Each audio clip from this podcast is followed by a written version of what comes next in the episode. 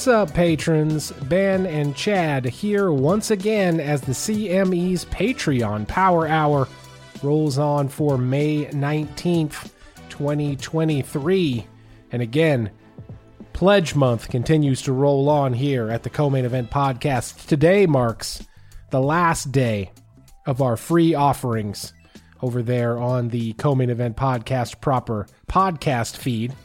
So, this episode of the podcast will be the last of your freebies. Of course, Pledge Month itself rolls on for another couple of weeks, so you will have some time to think it over if you like what you heard this week and last week. We'd love it if you came to the conclusion that you should support the podcast by signing up for a Patreon subscription over at patreon.com slash co-main event. Like we told you yesterday, get access to hours and hours of additional premium content every single week. Plus, get access to our official Discord message board where the people are over there just talking it up, chopping it up, arguing it up, well, mostly just cordially conversing, actually, about fights and about a bunch of other stuff. It's happening 24 7, 365. And we'll remind you if you sign up for an annual subscription during Pledge Month, you get 10% off. And if you do it at the 10 or $20 level, we'll send you a free t shirt.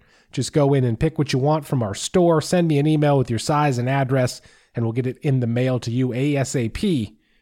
Of course, that offer is available only to patrons in the United States of the Co Main Event podcast, but we're going to do something special for the international people starting next week. Join up with us. You won't regret it. Patreon.com slash co main event. Ben, today on the Power Hour, the big boys pointing fingers. We're talking about harsh words being slung around. Jon Jones to Francis Ngannou. Francis Ngannou to Jon Jones. Jon Jones to Tyson Fury. Tyson Fury to Jon Jones. Francis Ngannou to Tyson Fury. It's a it's like the Spider-Man gif of mm-hmm. all the Spider-Mans pointing at each yeah. other. That's what's happening among these high pro high profile heavyweights right now. So we are going to dip into that, talk about exactly what if anything is going on between the big fellas and then of course we'll get into $20 we never want to see again. And then after that, we'll break down power rankings to get everybody set up for this weekend where you've got both a BKFC event and a UFC fight night. So that is all very exciting stuff. Let's let's first we'll just talk a little bit about the the uh, the round robin trash talk that's going on between Jones, Fury, and Ngannou.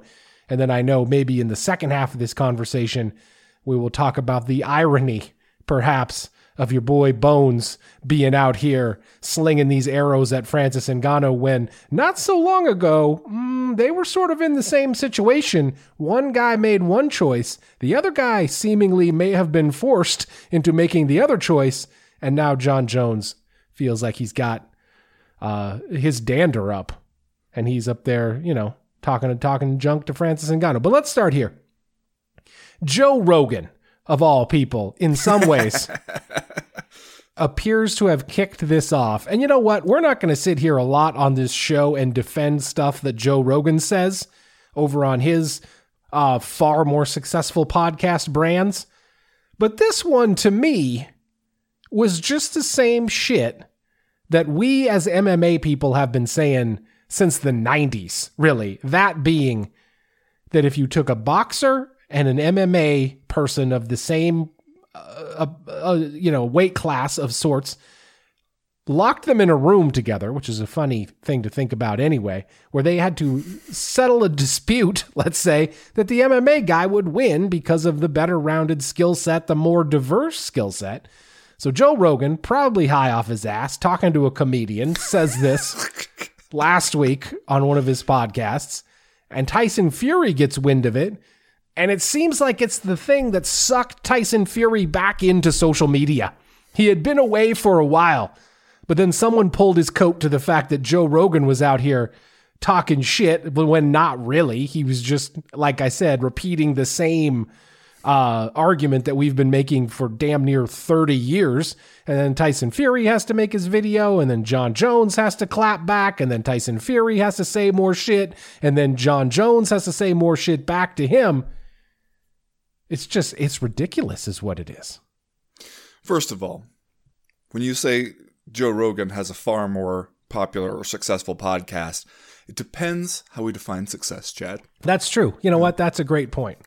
In terms of raising the level of discourse in the MMA space, I think we've been quite successful.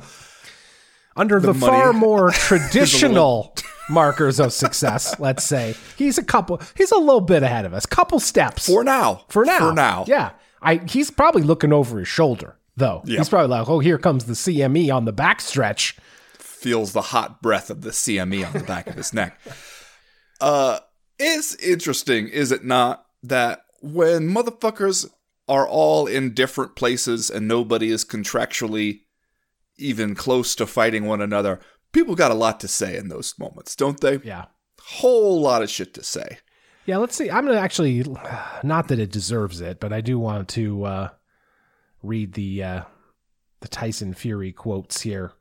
The original you- Tyson Fury quotes. Here's what he says about Joe Rogan. He says, I heard Joe Rogan say something about me, and I've been off all the social medias and didn't reply to that little pussy, that little see, fucking wait. midget. No, well, no, let me get to this part. Bald headed midget. Okay. Well, so, don't you hate when you when you I hate on somebody else's behalf when I hear you had yourself a good social media break going. You you pulled your own social media plug. You were doing a social media fast. You were making it. You were living a life. You were out there. You got away. yeah. You got away. And then to get pulled back in by of all things, Joe Rogan. I hate to see it, man. Yeah. I want I want us all to be able to get off social media. That is my dream for us all is to delete and end all social medias. And whenever I see somebody get so close to achieving that goal, only to get pulled back in by Joe Rogan. Joe Rogan, who he calls a bald headed fucking midget here, despite the fact that Tyson Fury himself is as bald as a hard boiled egg. this guy, I mean, they're, neither of them have any hair, right? So, like, what, why, how would you look at somebody else and be like, oh, this guy's bald when you yourself are out here without a hair to be found atop your head? It's just, I'm not hating on either of them, but like, it's just a weird thing to, to use as a diss to somebody else when you yourself has that, have that going on. It's like if I looked at you and I was like, four eyes fucking nerd over there in your glasses. Like, it just doesn't make sense. It's it's really is the onion headline hipsters angrily call each other hipsters. uh, that kind of vibe. I mean, also in fairness, Tyson Fury gonna call people midgets. My man, you're a giant. Yeah. Like, eh, sure, fine. Everybody looks like a midget from where you're standing. But come on, bro. Come on. Headline on uh, MMA fighting Jon Jones issues fiery response to mm-hmm. Tyson Fury over Joe Rogan comments. Here's what it is Hey, Tyson. It seems like Joe may have struck a nerve. I'll admit there's no one touching you in that ring right now, but let's not confuse you. Hold on here. Got to wait for my computer to load up because Jon Jones went over the character limit because he's got the Twitter blue. Uh, let's not catch. Let's not let that confuse you with what would happen if you stepped foot in my cage. If you ever want to put some of those questions you've got going on to rest, give Dana a call. Yeah, I'm sure Tyson Fury's gonna fucking give Dana a call. I'll help you out. Uh, so, and then somebody, you know how Jon Jones loves to uh, quote tweet the the replies and give an answer. Somebody answers here, how many rounds? If you're that confident, Jones says round one. First off, you know I love the boys over at MMA Fighting, but would you call that a fiery response? I would call that like a uh, a monotone, tepid response. That doesn't seem that fiery to me. He didn't call him a bald headed midget or anything like that.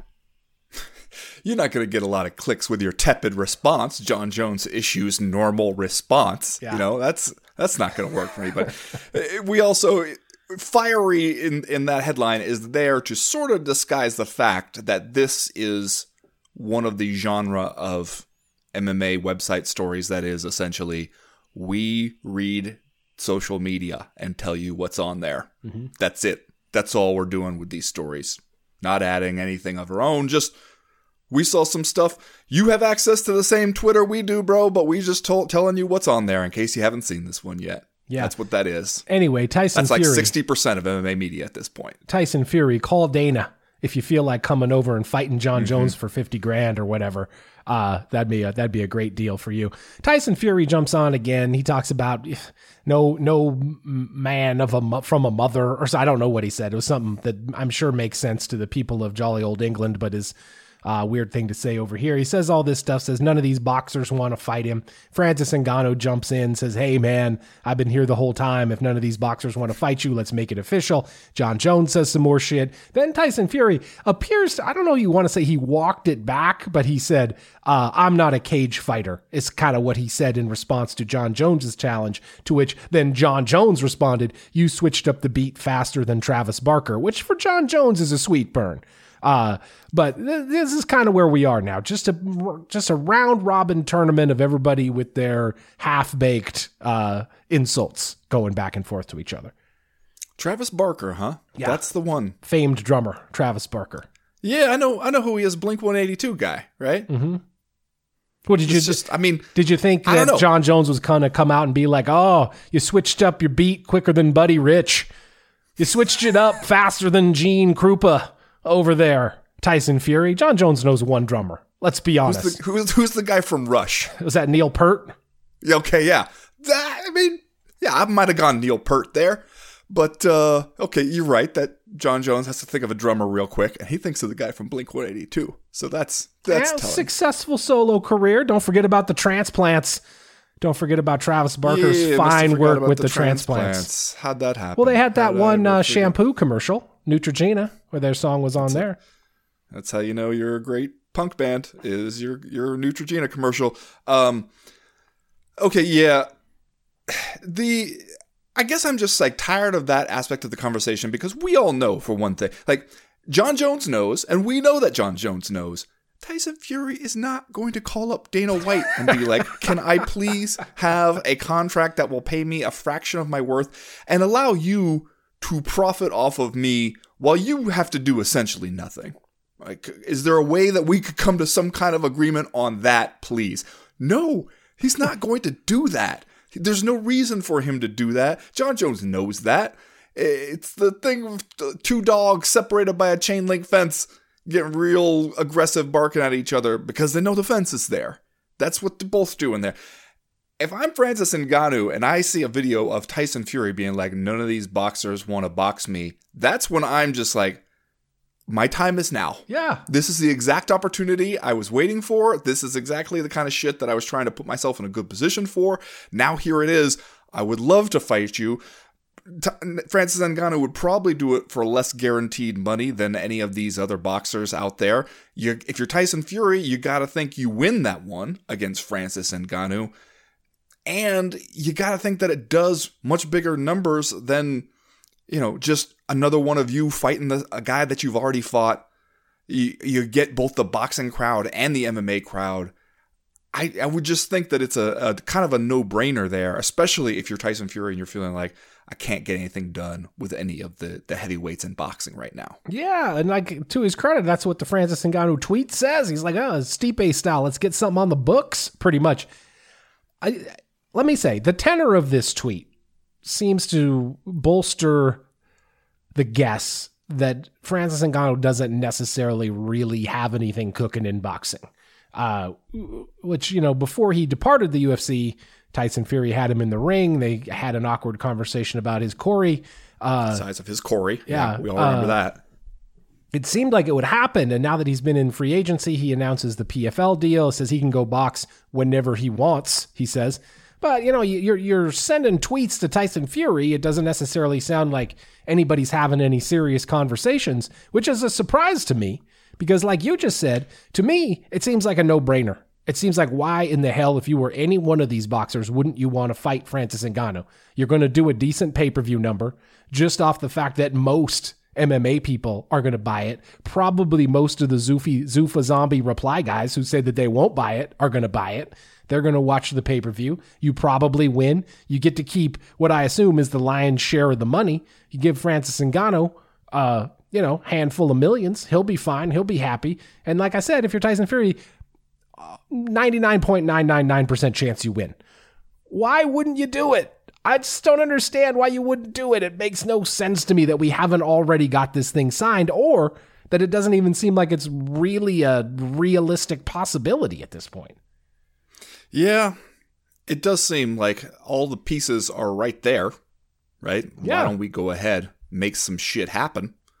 Uh, If you're Tyson Fury, how are you on the internet complaining that none of these boxers want to fight you when Francis Ngannou has been saying for over a year that he would fight you, like offering you a lucrative fight that you would win, and here you are, just like every other man on the planet, recording your Instagram video while you're driving in your car, saying that uh, no one will fight you. It's just like if that's actually a problem, like uh, it's, we've got the solution. It's it's right there. It's obvious.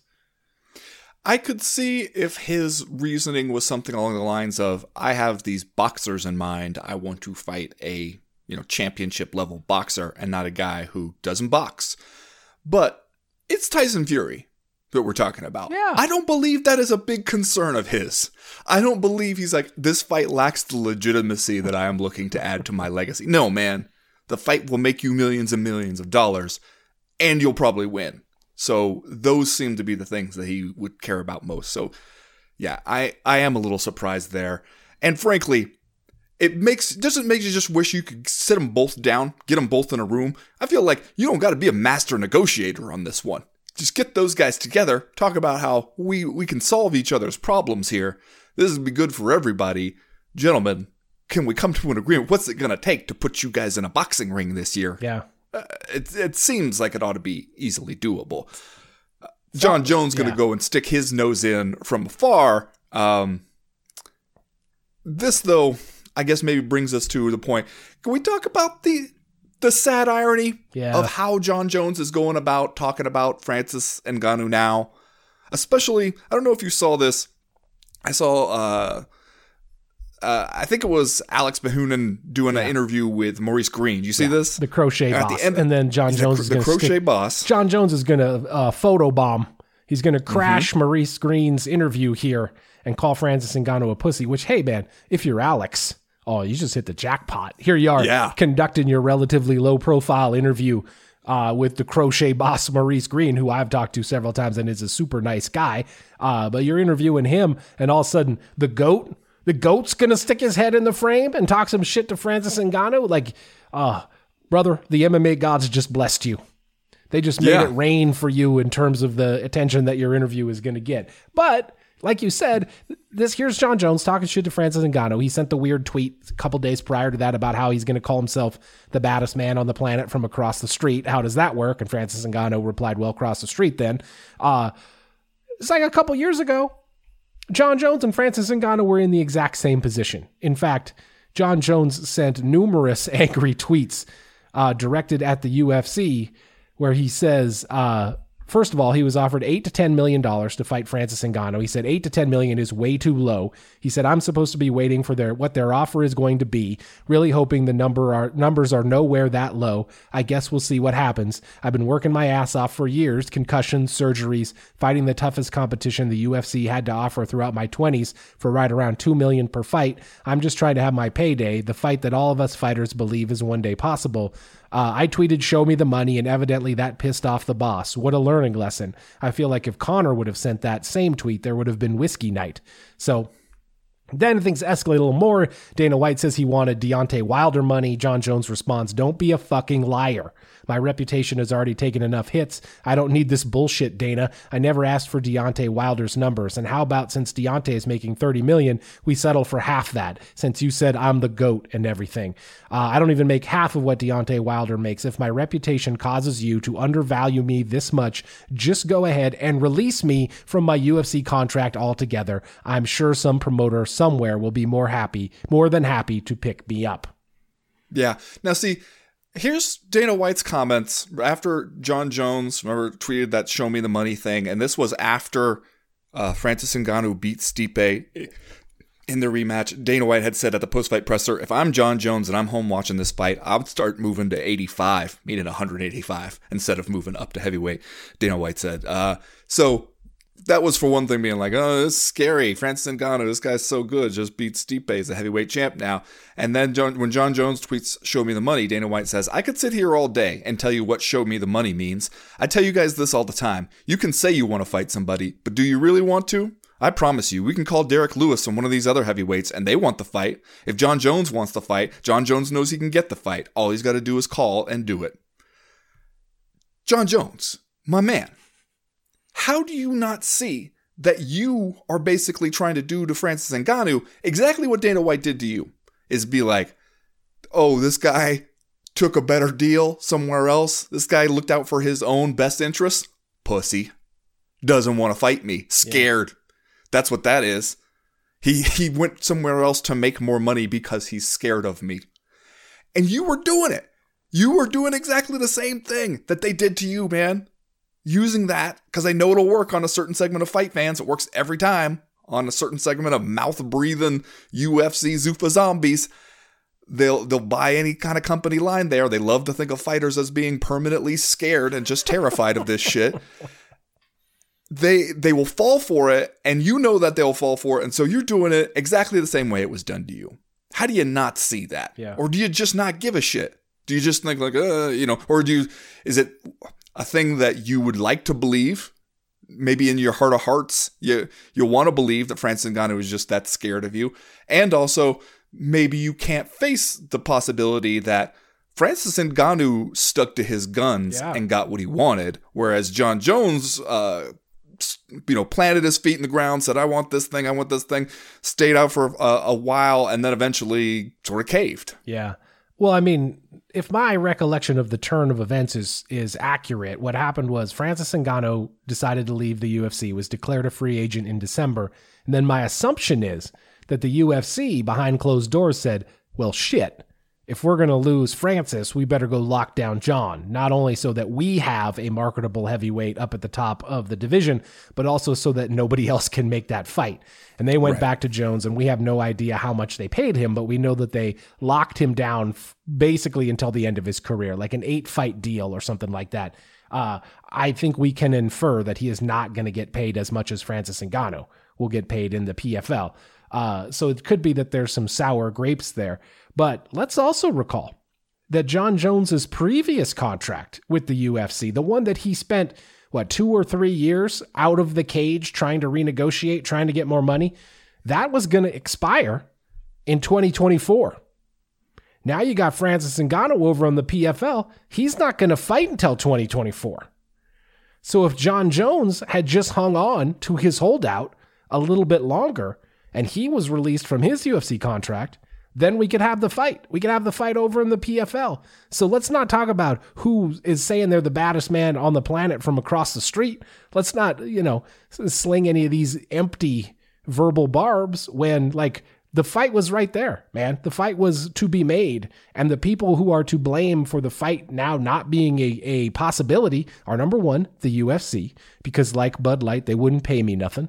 And number two, like uh, Jon Jones. Jon Jones could have continued his holdout. I guess it would have taken some ability for him to perhaps predict the future. But like once Francis Ngannou leaves, the writing's on the wall, man. If you want that fight and you think you can make multiple millions of dollars, go get it. He didn't do that. He re signed with the UFC, and now you have the reality that we have today. Yeah. Anyway, let's shift gears. Let's do $20 we never want to see again here after spending 25 minutes talking about a bunch of 270 pound guys shooting mean tweets back and forth at each other. uh, the, you know, this week and, and the previous week, pretty good. Well, I mean, pretty good for me. Last week, much better than this week. But this week, I continue to make money. I continue to make a little money back here during $20 we never want to see again. I had, let's see here, mm, six bets. I only won three of them, but the ones that I did win paid out considerably. I had the Kraken to win game six. They did, in fact, do that at plus 130. That paid out $11.50. I had Jailton Almeida by submission. That paid out uh, at $4.67. And I had Matt Brown at plus 185 to win. He did, in fact, win. That paid out $7.12. So I finished up with an uh, amazing final total of 23.29 for a $3.29 profit. Let me see where I was at. Let's see what my, my terrible number was coming into this thing. I was at minus 55.32. So I'll go ahead and I'll add my $3.29 to that. And now I am at minus 5203. So sometime in 2025, I should be out of this hole, Ben Folks. Last week went pretty well for me as well. Uh, you'll recall, you know, I'm on a little bit of a, a hot streak because I won uh, $3.20 two weeks ago. The last week, a profit of 73 cents. This week, came away with 26.90. That's a profit of $6.90. Not too shabby. Yeah, I had Ian Garry by TKO. That hit. I had uh, my baseball parlay, the Yankees and the Brewers. That hit. Um, so yeah, it made me twenty six ninety, almost twenty seven. So tantalizing, close to twenty seven. I was at twenty two dollars and twenty four cents in the hole. Now I'm at fifteen dollars and thirty four cents in the hole. With Chad, you'll no doubt remember five dollars still in play. Just much closer than breaking into breaking into the positive numbers than I am. Mm-hmm. This could be the week. All right, let's go with this week. I've got seven bets. Woohoo! I got four. Wow. Okay, so you're going with the big bites strategy this week, and I'm going with the uh, with the small bites strategy. Uh, I'll just start here. I have a five dollar bet on Katie Taylor over there across the pond in her boxing match. Go over there to her long awaited homecoming and get the win. She's a minus two hundred favorite. That will pay out seven dollars and fifty cents. Okay. This is a weird UFC card, also, let me say, especially when it comes to the numbers. I feel like there's a lot of live dogs on this card, which is generally uh, a recipe for me losing a lot of money. But nonetheless, I have a bunch of small plus money bets here. I will tell you about my two parlays. Shit, I guess I got three parlays actually. I have a three fight parlay here, which is Nascimento, Karolina Kowalkiewicz, and then I sprinkled a, lit, a little bit of uh, Nicola Silva. Is that her name? I don't have the card in front of me. You can tell I'm a big fan. Uh, but she's like minus 600 or something. That gets you to plus uh, 203. So a $2.50 bet would pay out $7.59. And uh, then I have Chase Hooper. And Oh. uh, yeah, he's the. Uh, oh no, I'm sorry. I have Chase Hooper and his opponent to go under 1.5 rounds, which is plus 150. So a two dollar and fifty cent bet would pay out 625. Okay. Um, I also have a boxing bet. Mine is I'm gonna take Devin Haney via decision over Lomachenko Saturday night. Minus 170 odds on that. Five dollars to make 794. Okay. Lomachenko. Now that's a boxer I've heard of, Yeah. but he's expected to lose this weekend, huh? He is a little bit of an older gentleman at this point. Lomachenko's 35, I believe, uh, and Devin Haney, that boy quite good, and also that boy very careful. Very, very careful in there. Does not take a whole lot of unnecessary chances, and therefore eh, knows his way around a decision. So that's what I'm thinking. All right. So this is my other parlay. It was Natalia Silva, by the way, was the other Yeah. person that I bet on. Uh, I just I got Slava Claus. I'm gonna go ahead and take Slava Claus, Vak- Vakoslav Borshev, to beat uh, the guy who's only going by one name at this point, Maheshate. And I am going to parlay him up with Lupi. Lupita Gudoni, Godinez. Godinez? Godinez. Godinez? Godinez. She's going to beat Emily Ducote. Uh, so Lupi and Slava Claus. That is a two two dollar and fifty cent bet at plus one sixty seven, which will pay out six dollars and sixty nine cents. I can tell you really did a lot of research on this one. I always do every really- week. Every week, I'm just pouring over the numbers before we get into this thing. Really deep into the analytics on these fighters who you totally know everything about. Yep. Absolutely. Yeah. I'm an analytics guy. That is a great way to Yeah, describe me. that is what I always tell people about you. Well, Chad, I got Edmund Shahbazyan. oh, okay. Straight up. Yeah, that's interesting because what, what are we doing with Edmund Shahbazyan here? We just We don't fucking know. we just got him back on track, right? mm-hmm. And now we're going to put him up into an underdog fight with Anthony Hernandez. What are we doing? What's uh, we don't have a we don't have a Shahbazyan plan. That's what this is No. telling me. We do not. We do not. We we're just pulling names out of a hat, essentially. Uh, but yeah, I I think still, you know, my man went and got with Extreme Couture, got right, got over there, got the work in. I feel like he's a brand new fighter. Anthony Hernandez is still a bit, a little bit of a tough matchup for maybe where Edmund Shahbazyan is right now. I think he can get it done. I think he pulls off the minor upset victory here. I get plus 175 odds on this one, five bucks to make 1375. Yeah. Okay. I, I didn't see very many people picking Shahbazyan, but I'm I stayed away from it because I think you know, I mean uh, that's not an unfounded bet that you've made. Thank you. I also I'm less, I'm less confident when you like one of my bets. You know, I'm going to swoop in and take the under, underdog money on Michael Johnson. He is plus 135. A $2.50 bet would pay out $5.87. Now he's fighting Carlos Diego Ferreira, who has gone 0 3 in his last three appearances, although against tough competition, Beneil Dariush, Gregor Gillespie, and Mateusz Gamrot hasn't fought since December of 2021, 38 years old. I guess I'll take the underdog money on Michael Johnson all day if that's the guy he's fighting. Okay.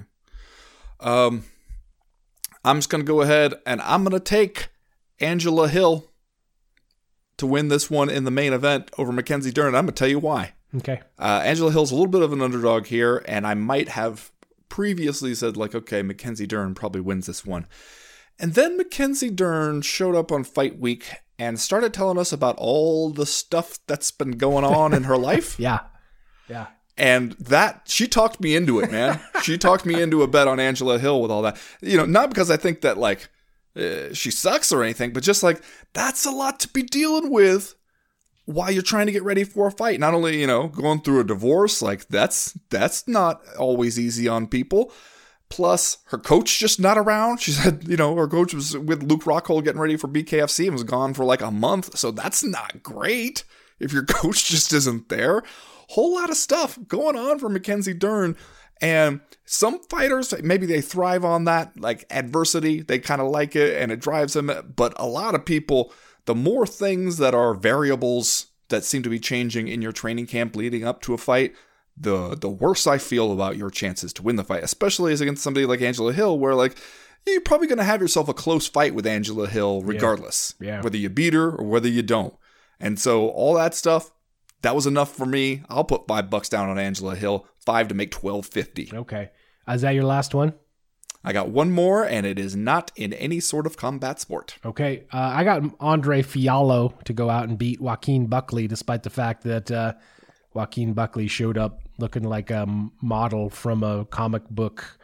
The, the the after picture of the of the comic book ad where a nerd gets a fistful of sand thrown in his face and then he goes and he mm-hmm. works out shows up looking like Joaquin Buckley.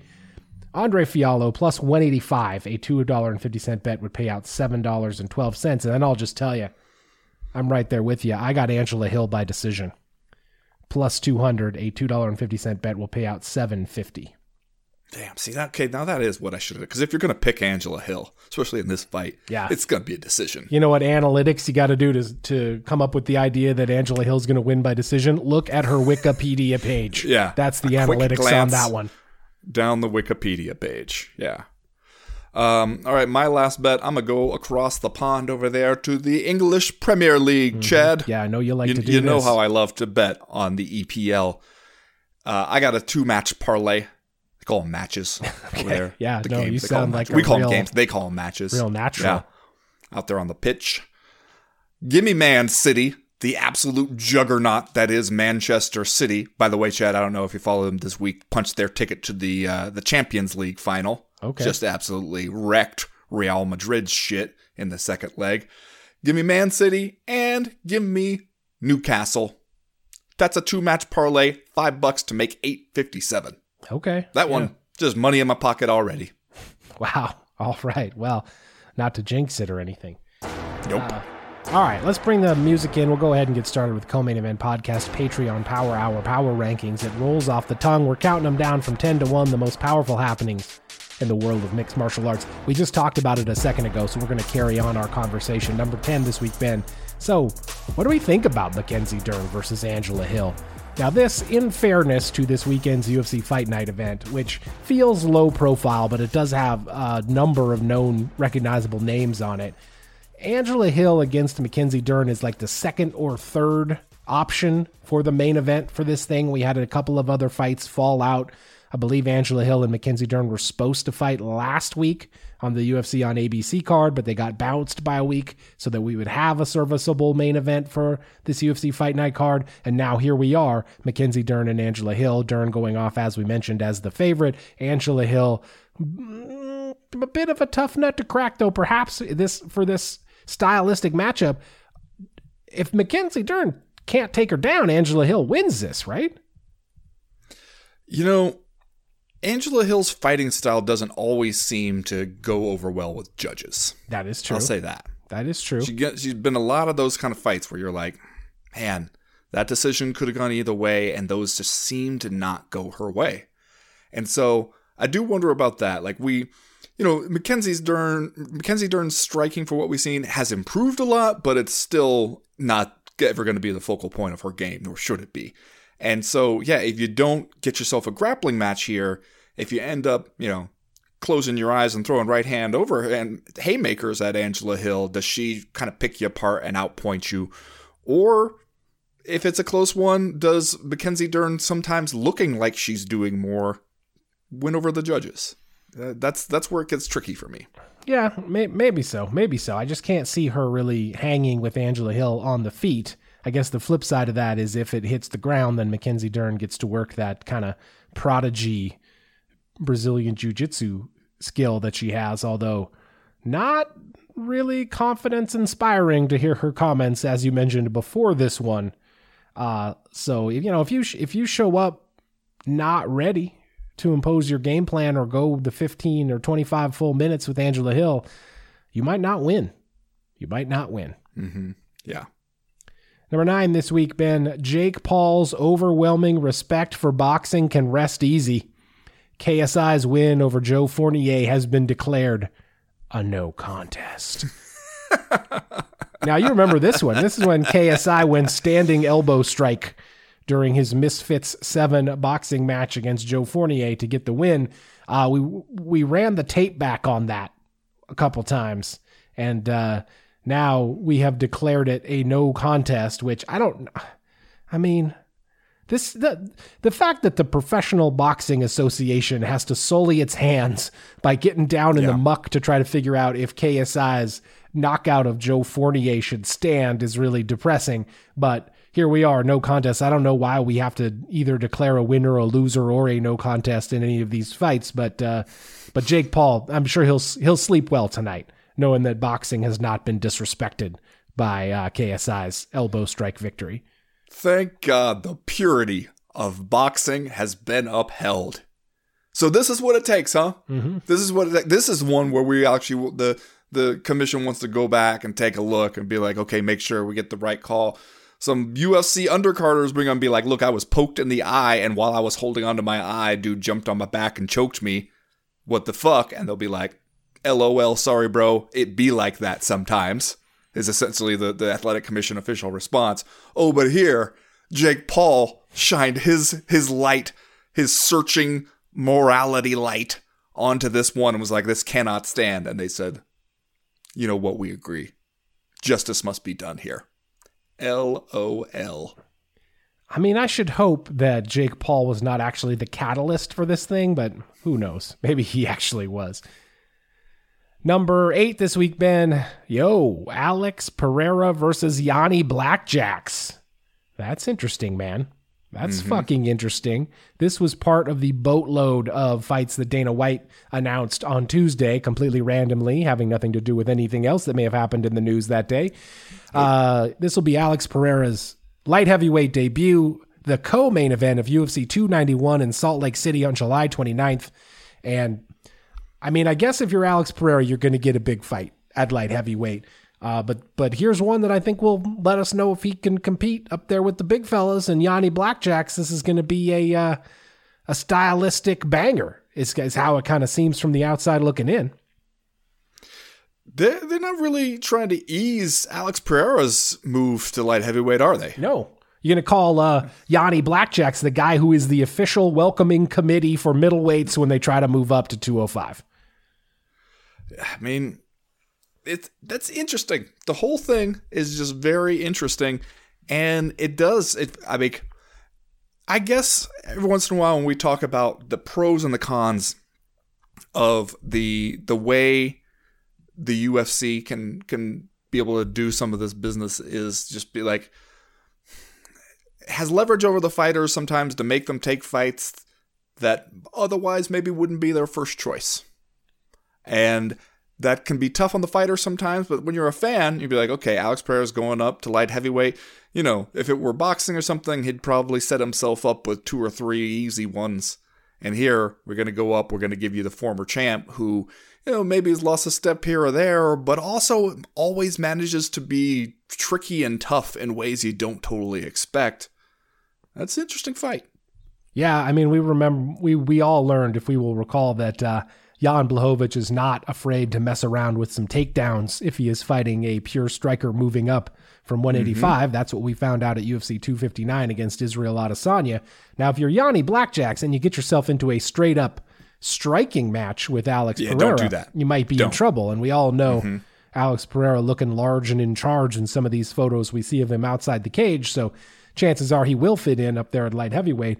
But if this is a three round co main, my man, but Janny Blackjacks needs all of about three takedowns to to salt away a decision here. So it might come down to Alex Pereira's takedown defense against uh, what is maybe a naturally bigger dude. So yeah, we'll see. and that another instance of a guy who has gotten used to not only having a great striking advantage over it, but having a great striking advantage over guys who are usually shorter and smaller than he is, and now probably not going to have that. Yeah, uh, number seven this week, Ben, let's take a moment to talk our way through some of the personal fashion choices on display during this week's BKFC weigh ins. Okay. Now, all right. I sent you a link. I did notice this. I sent yeah. you a link to uh-huh. the MMA Junkie uh, photo essay about. Oh, I, the, f- I follow BKFC on the gram, so Okay. I, I had seen this. So this had this. this had not escaped my notice. Now, frankly, uh, Bud, we could spend all day going through these photos of the BKFC weigh-ins, but I wanted to scroll down just a little bit here to point out some of the stuff that's going on. Now, uh, your your two female fighters, which perhaps is not coincidentally the lead photo of the MMA Junkie weigh-in bonanza, despite the fact that I don't think it's the main event some girl's going to show up in a thong, right? You know, that's going to happen at the BKFC uh, weigh ins. But, you know, I'm going to save it for a little later once we get down to the bottom of this thing because one of the outfits that, uh, that we show up in here is really extraordinary. But if you start to scroll down through some of these photos here, you really get yourself into a uh, a menagerie of amazing tattoo choices. First Yes. of all, I would call your attention to Josh Krejci, who's fighting at BKFC, who kind of looks like a guy who might uh, take your car in to give you an oil change if you pulled into Quickie Lube just from the neck up. He, this this guy whips his his shirt off, man, and up there, tattooed across the right bicep, it says "fuck you." Yep. That's what the tattoo says. "Fuck you," right on the right on the right bicep. I feel like that one, that one probably makes a real great first impression at the beach. Don't you think? Mm-hmm. Because it's like, bro, we we don't even know each other. Fuck me. What? You know, not to get all fifty cent on it, but what do you say? Fuck me for? Yeah, I, you know, I'm just trying to have And a nice time with strongly my family. he goes to the tattoo artist and he was just like, I just wanted to say fuck you. Yeah. I wanted in a in a bold sans serif, maybe Arial type. That's what we got going on there. Scroll down a little bit more and you look at uh, Idris Wasi, and this man has a Ninja Turtle tattooed right in the middle of his chest, and it says in kind of a funny uh, rainbow script, kind of bubble letters, "90s baby." Yeah. Okay. Sure. professional Mm-hmm. fighter with a uh, with a Ninja Turtle tattoo. You continue to scroll down. You know, Jeff Sounder just has a uh, looks like a samurai head tattooed in the middle of his chest. So that's That's pretty straightforward in terms of a of a combat sports athlete. We got mean, Are you going to keep fucking around, or are we going to talk about Jade Wong and Taylor Starling? well, can we mention Andrew Potter's kind of what looks like a prison tattoo that might be a bear, might be a demon, very large on his chest, very large right there. Jade Wong and Taylor Starling. Andrew I'm Potter also has a couple of Oh, assault on. rifles. Come on. He's got a couple of assault rifles tattooed on his right deltoid with a skull in the middle of it. What are you What are you doing right now, Chad? I'll say this for both BKFC when they booked these women to fight, and these women when they showed they when they picked their outfits to show up for the weigh-ins, they understand their audience. They know they know how to become the lead photo choice on MMA Junkie in the photo gallery from the BKFC weigh-ins. Jeremy it's not by being Saucedo has Houston a, Alexander. has a clock you know? tattooed in the middle of his chest. It's a clock. It looks like it has some wings, and then I think there's a skull in there as well. Okay, what? How would you describe? Since you're such a tattoo enthusiast here, Mm-hmm. how would you describe the tattoo that we see on Taylor Starling's buttocks? Uh, I well, let's see. Sean Wilson shows up in a Hannibal Lecter mask, Chad, so you got that going on. That's one of the other personal fashion choices that's happening at this. you're, you're scared to talk about this. All right. You're- Well, you're let me scroll down. Let me scroll down because there's a lot of goddamn pictures here. Noah Cutter has like a devil tattooed on one side of his belly button, and then what apparently maybe also is a samurai head tattooed on the other side. But I know the outfit that you're talking about. Let me. Let me. Yeah, uh, you do. There's Houston Alexander. do. He's still alive. Going to fight at BKFC this weekend. now, are we? We're not talking Jade Wong, right? We're talking. uh We're talking Taylor Taylor, Starling. Starling. her opponent. I mean, they both have interesting outfits Well, that- where they both look like they got lost on the way to different like Vegas showgirl shows. Yeah, Taylor Starling looks like she's the queen of an alien planet. Yes. with like a weird she's got like uh I would call it a tiara, but that doesn't do justice to the headgear here. It's more like a it's more like a crown made out of firecrackers. It looks like something the Statue of Liberty would wear. Yeah. Whereas Jade Wong looks like uh, she is the leader of a all girl biker gang Yeah. in uh, Japanese anime porn. Jade Wong, by the way, has the words "Keep your head up" tattooed uh, from the the sternum area all the way down to her belly button. It says "Keep your head up." Okay. But to cut to the chase here, Taylor Starling's butt tattoo is well, it's there's definitely a snarling Black Panther, right? That's kind of on the hip. Yeah. well, no, there's another one on the butt, right? There's she's got one on the hip, but then right there on it would be the left buttock. It looks like there's like a flower background, but then yeah. I'm pretty sure there's a another roaring Black Panther head there. Is that what you're seeing? That's interesting. or am I seeing it incorrectly? Okay, yeah, yeah, yeah, yeah. I guess now now I do kind of see it. It's you really got to look look deeply into there. Um it's just like how what at what point in your tattoo journey do you think you roll up and you're like, "Okay, these uh these designs I've got picked out going right on the butt cheeks." Yeah. And do you is that a thing that you do at the same time or do you get like one tattoo on one butt cheek and you'll be like, I feel a little asymmetrical. I'm gonna go back. I'm gonna get one on the other cheek as well. I think what you're thinking is when I show up in my thong at the BKFC weigh-in, I'm to be the lead photo on MMA Junkie. I think that's what you're thinking.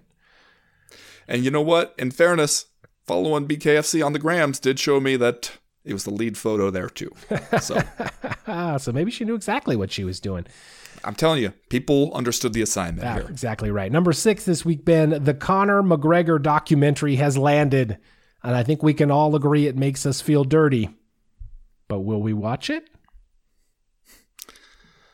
I'll say this. I'll watch it if you will for discussion on a future episode of doing the damn thing.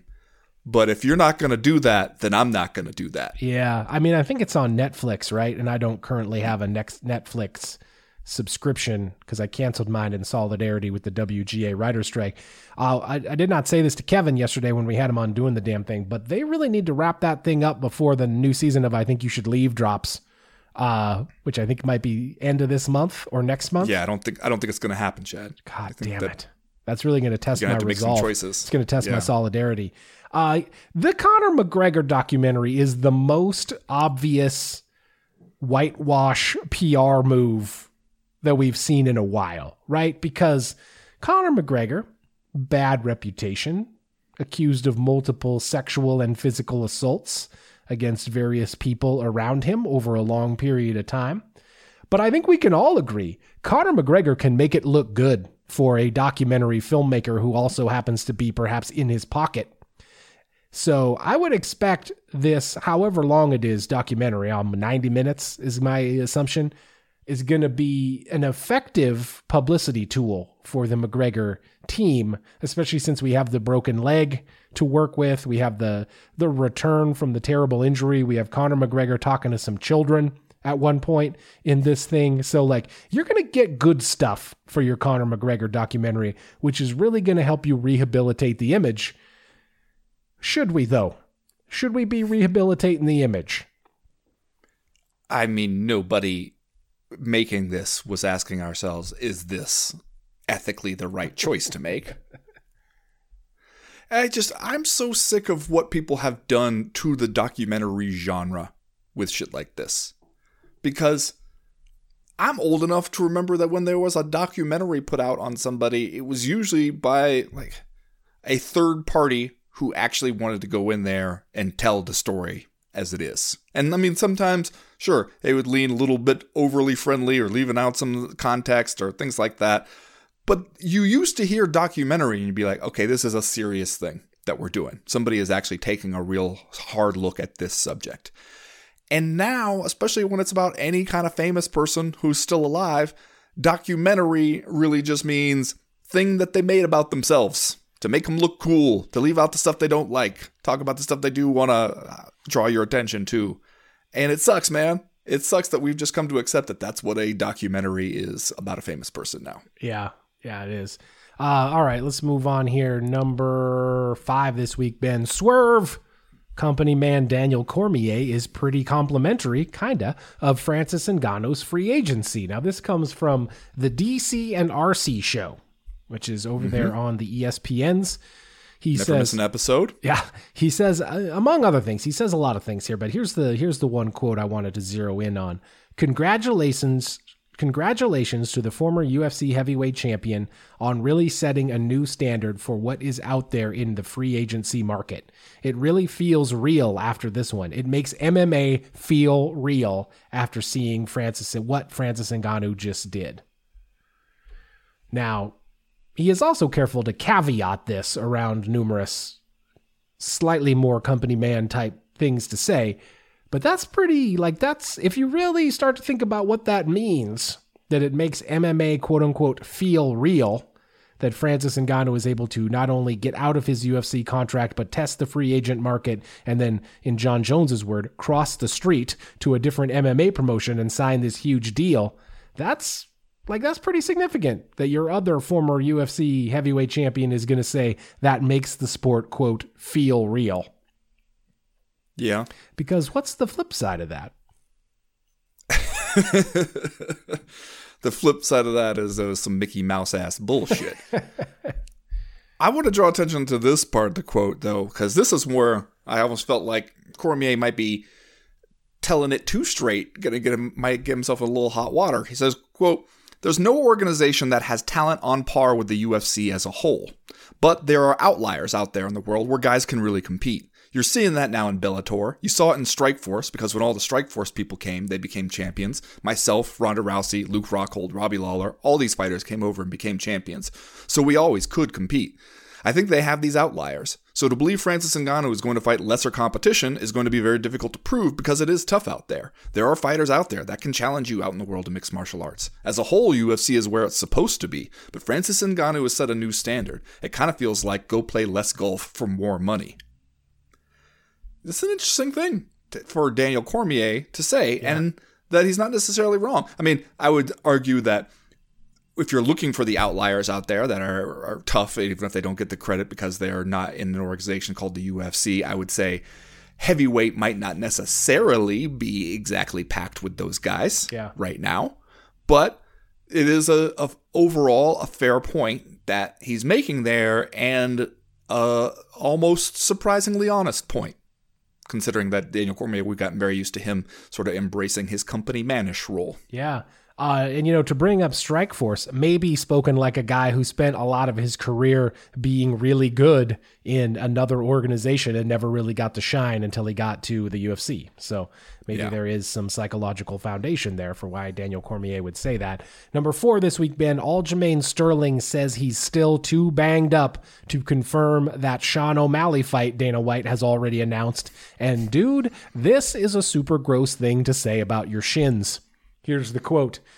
I don't know. We're going to see about the fight, Sterling says. My shins are super sensitive, like even to the touch right now. They feel mushy almost. I could push and make a dent on my leg. It's No. pretty crappy. Yeah, dude, that no, no, that does sound pretty crappy to have mushy shins since that's what holds your legs up. Don't want those to be mushy.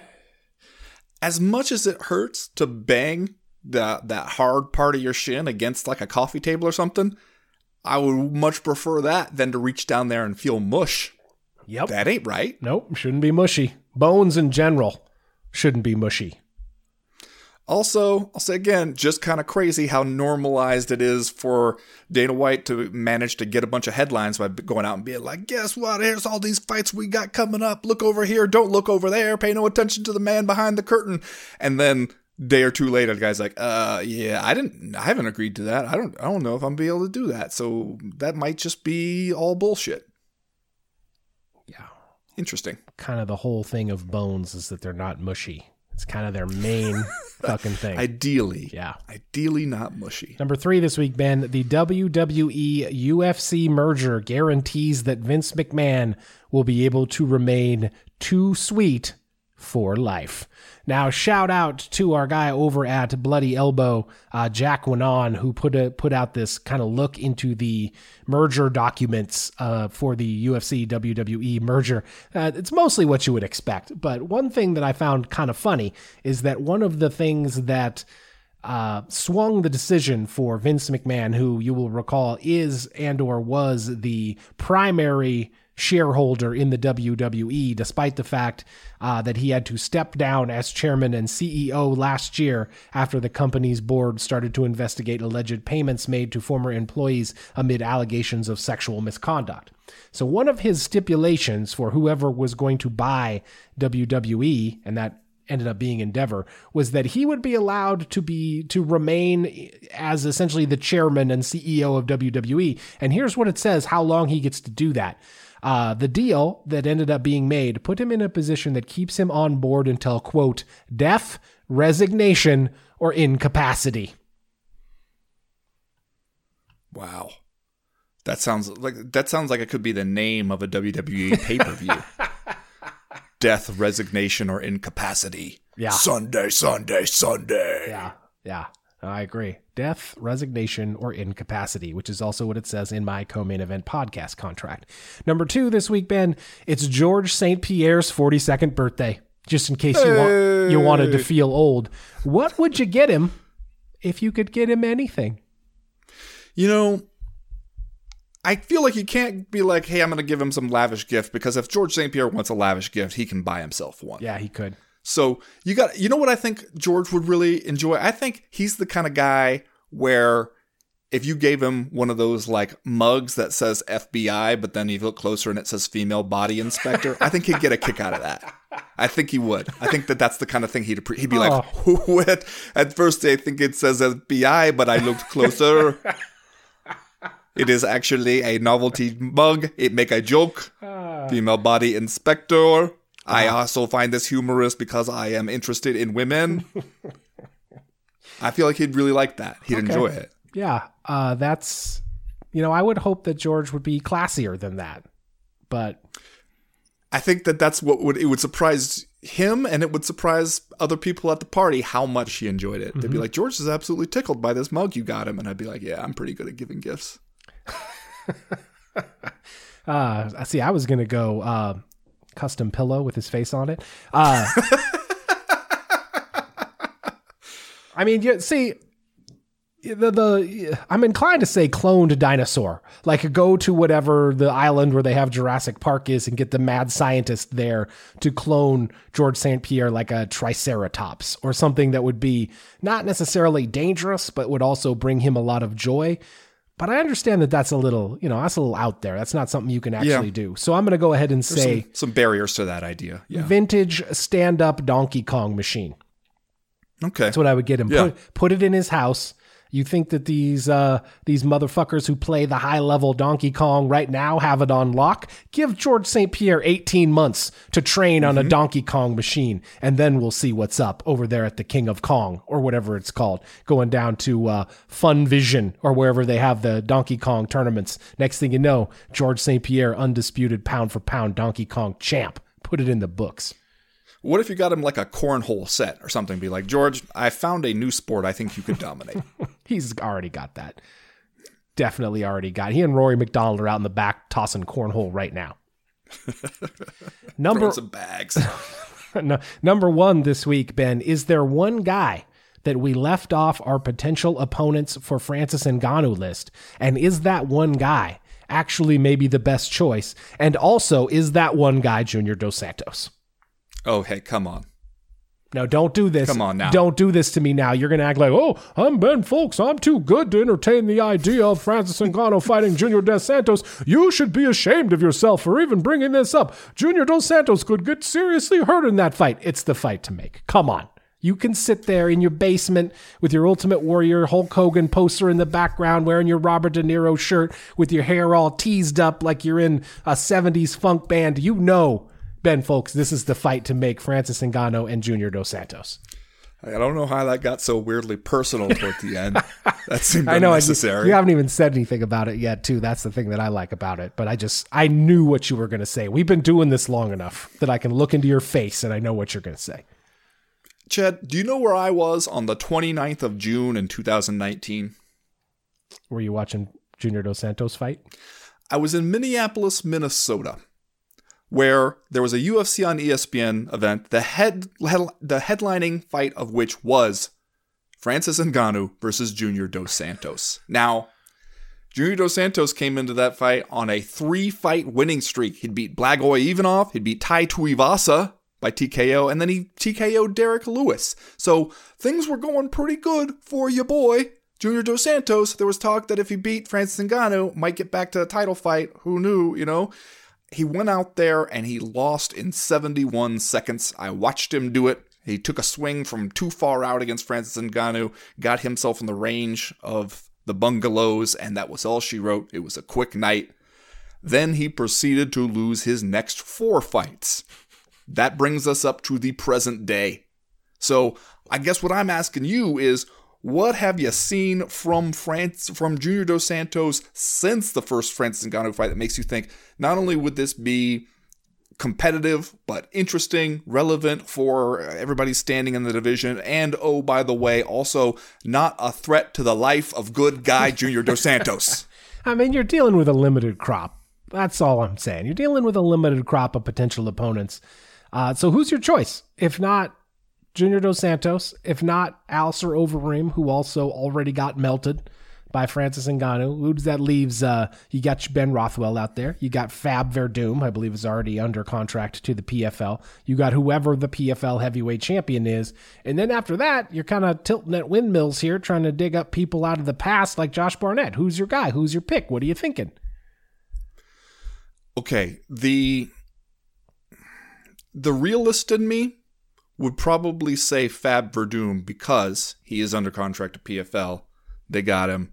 You know, you you could make that fight, and you could look. I mean, you want to talk about like you know uh, a guy where uh, you can at least tell us that there's something new going on here, that we're watching something different. Uh, all right, fine, like Fab Werdum, interesting stylistic matchup maybe for Francis Ngannou, but the uh, the Homer in me, the Ben Fowlkes who looks out for his friends, Yeah. says Ben Rothwell. See, I think Because it, it actually the is Dark Ben Rothwell. I think the top Well, choice depending on what his is- contract situation is with BKFC, if he can go take that fight, because I would love to see Ben Rothwell make two million dollars. Yes, guaranteed. 100%. Yeah. Also, I think you could sell that fight because he's been over there in BKFC just like looking like a fucking extra from Roadhouse, knuckling up fucking people up over there, uh, just uh, reasserting some level of dominance, showing people he's still a badass man. And you put those guys on a poster together Ben Rothwell, uh, big dude, hair all over his body at this point in his life, except on the top of his head. Just looks like like a guy, like the baddest motherfucker in the biker bar, essentially. And then you're gonna put him up against Francis Ngannou, and we're gonna be like, all right, we're gonna find out if Francis Ngannou got that dog in him. Yeah. out here against Ben Rothwell. You could get people interested in that fight. Plus, I just like to see Ben Rothwell get the payday. I agree for all those reasons. My assumption is that he probably could take the fight, that he probably has the freedom in his BKFC con- uh, contract or a carve out there to go take the fight. The man has already said he's only got a limited number of fights left and he's here to make that money. And he tweeted earlier this week that he's down for the Francis Ngannou match. Uh, and I think he's the best matchup that you can make right now. Now, with the caveat that if Francis isn't going to fight in MMA till 2024, we don't know what the free agent or landscape will look like at that point. But, like, man, if you are the PFL and you just committed to Francis Ngannou for six, seven, eight million dollars per fight, whatever it is, do you really want to send him out there against a former world champion Brazilian Jiu Jitsu guy whose main thing is tapping out dudes that you don't think he's gonna beat? I don't know, man. That's a risky thing. I would much rather send him out there for a punchy, punchy, kicky, kicky fight with Ben Rothwell, which, uh, you know, then you just got to take you got you to let the di- roll the dice and see what happens. But uh, yeah, I'm not sending him out there against Fabricio Werdum in the first fight. That's all I'm saying. Yeah, yeah. All right, that's going to do it this week for the Power Hour and co-main event podcast Patreon Power Hour Power Rankings. Thanks for everybody for listening. If you are enjoying the free version again, once again, I am once again asking you, like Bernie Sanders in the meme, to sign up for the co-main event podcast Patreon. We've got a patronage tier for every budget. That's it for us this week, but we'll be back on Monday with the proper and then an entire additional week of Patreon content. We hope to see you there. As for right now, have fun this weekend, everybody. We're done.